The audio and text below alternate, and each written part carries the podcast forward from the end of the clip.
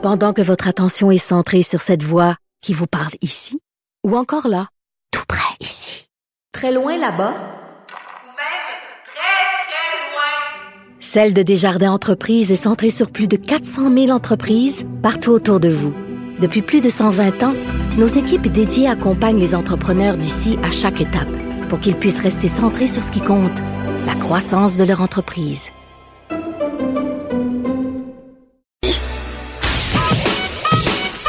Mario Dumont. Il s'intéresse aux vraies préoccupations des Québécois.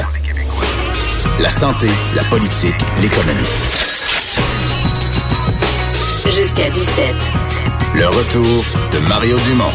La politique, autrement dite. À 16h04, dans le retour, dernière heure du retour cette semaine. Et vous rappelez que on surveille toujours la météo en fin de semaine avec une bordée de neige possible le dimanche. Et je voyais, entre autres pour Montréal, ça c'est, ce sera pas grand-chose. Là, on parle plus d'autour de 5 cm. Encore là, ça peut changer. Et pour Québec, une dizaine de centimètres, mais on parle d'une tempête selon, une bonne bordée de neige selon Environnement Canada, dont la trajectoire est encore incertaine. Donc, ça se peut que ça varie pas mal dans les prochaines heures. Donc, ceux qui ont des plans particuliers pour la fin de semaine, vous jetterez un coup d'œil parce que certains articles parlaient de jusqu'à 25 centimètres, d'autres 15, d'autres 10. Mais c'est que on sait pas exactement quelle trajectoire va prendre cette dépression en provenance du Colorado qui va atteindre le Québec dimanche. Alors, ce sera à suivre dans vos bulletins météo. Dans l'actualité, beaucoup de choses encore aujourd'hui, dont une histoire qui fait toujours... ça fait toujours réagir les dossiers de pornographie juvénile et un dossier qui a fait réagir au Québec aujourd'hui. Un homme de 27 ans de Québec qui a possédé, lui, et distribué des images de pornographie juvénile. On parle pas souvent dans des cas de pornographie juvénile. On dit, on a trouvé sur son ordinateur des dizaines de milliers de fichiers. Dans ce cas-là, c'est un peu différent. Là, on parle de 38 images. A été arrêté, a été condamné. Il s'appelle Guillaume Delage. Mais la juge, dans ce dossier-là, a décidé de l'inscrire pour 20 ans au registre des délinquants sexuels plutôt qu'à vie. Selon la juge, c'était trop à vie, c'est trop contraignant pour un jeune homme sans antécédent judiciaire qui était dans une période sombre de sa vie. C'est arrivé en 2016 alors qu'il était sous l'effet de la boisson et tout ça. Alors, est-ce que la juge a fait preuve de grandeur d'âme ou au contraire, est-ce que on relâche la sévérité dans quelque chose qui, on sait, fâche de façon viscérale la majorité des Québécois? Pour en parler, elle est instigatrice d'un groupe qui revendique un registre public des délinquants sexuels depuis 2004. Sophie Dupont qui est en ligne. Madame Dupont, bonjour. Madame Dupont, est-ce que vous êtes là? Oui, je suis là. Oui, je vous entends maintenant, pardonnez-moi. Qu'est-ce que vous pensez de cette histoire, de ce jeune homme qui sera sur la liste seulement pour 20 ans? En fait, je trouve que la juge a fait preuve de grande générosité envers ce jeune homme-là. Les gens ont tendance à penser que ce n'est que de la pornographie juvénile, qu'une photo. En fait, chaque photo a une victime. On parle ici d'enfants âgés entre 2 et 10 ans qui sont agressés. Le jeune homme les a reçus, certes, c'est pas lui qui les a téléchargés, mais il les a pas dénoncés non plus. On parle d'un risque de récidive ici. Donc, je comprends pas la chance que cette juge-là, lui a accordée. On a un code criminel qui prévoit des lois, des peines minimales, et elle les a tous effacées. Là. Tout a été enrayé. La peine minimale d'1 an, c'est non. C'est 4 mois, sachant qu'il va faire le 6e. On parle de provincial. Puis on parle d'un enregistrement de 20 ans dans un registre qui est confidentiel. Je vois pas qu'est-ce qui est de contraignant pour lui, là, éventuellement, dans un registre privé.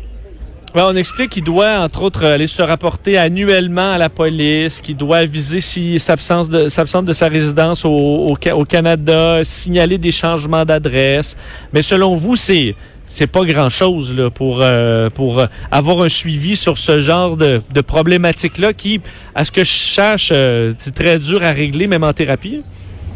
C'est très, très peu de choses. En fait, les contrevenants à la loi ont toujours tous des conditions à respecter. Monsieur fait pas...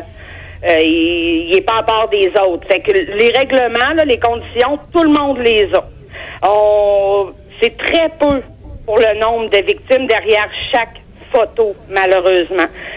Sachant qu'il va faire le 6e. Calculez ça comme vous voulez, là, ça donne quoi? À peu près 3 semaines pour 38 photos qu'il n'a pas dénoncées.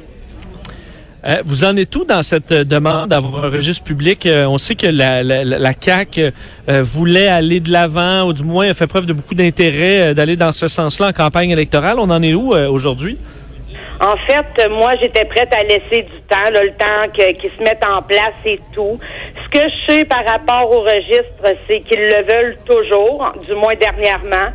Je sais également qu'il y a une équipe qui a été mise en place pour travailler là-dessus, sur ce dossier-là. Maintenant, on est en attente. J'ai demandé des nouvelles. Je demeure en attente. Je vais réitérer ma demande. Mais c'est important de le faire parce que l'arme ultime de ces gens-là, c'est l'anonymat. On le vit avec Robert Perron, qu'on a retrouvé dans un restaurant avec des mineurs. André Five l'a dit, la tête dirigeante d'un club social de pédophiles craint la publication. C'est quelque chose, c'est un outil qui est génial. Puis de prévention également. Moi, les membres, les 52 000 membres de mon groupe sont là par prévention et non pas par vengeance. Ils veulent juste savoir qui ils côtoient. Donc, je pense que la CAQ devrait aller de l'avant, continuer à travailler là-dessus. J'aimerais ça que ça soit un petit peu plus rapide. Cependant, ça fait déjà 15 ans que j'attends. Mais s'il faut encore que je fasse des pressions, ben je vais le refaire.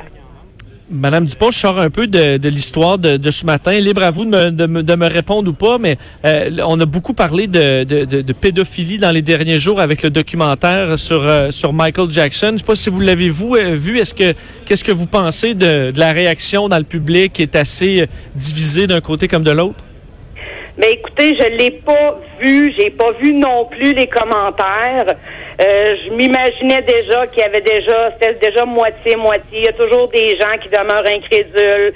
C'est un artiste, il est mort, faut enterrer la chose.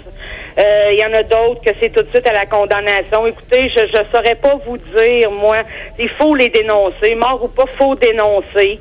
Il faut arrêter de penser que des artistes ou que, peu importe le nom, la notoriété de la personne, ça fait pas de lui un innocent, en fait, là. C'est qu'il y en a dans toutes les classes de la société. Mais qu'on dénonce, c'est bien. Moi, je suis pour ça. Mais éventuellement, j'écouterai ce documentaire-là. Je vous le suggère, c'est assez frappant. Ça nous permet de faire sa propre idée. Sophie Dupont, merci beaucoup de nous avoir parlé. C'est moi qui vous remercie.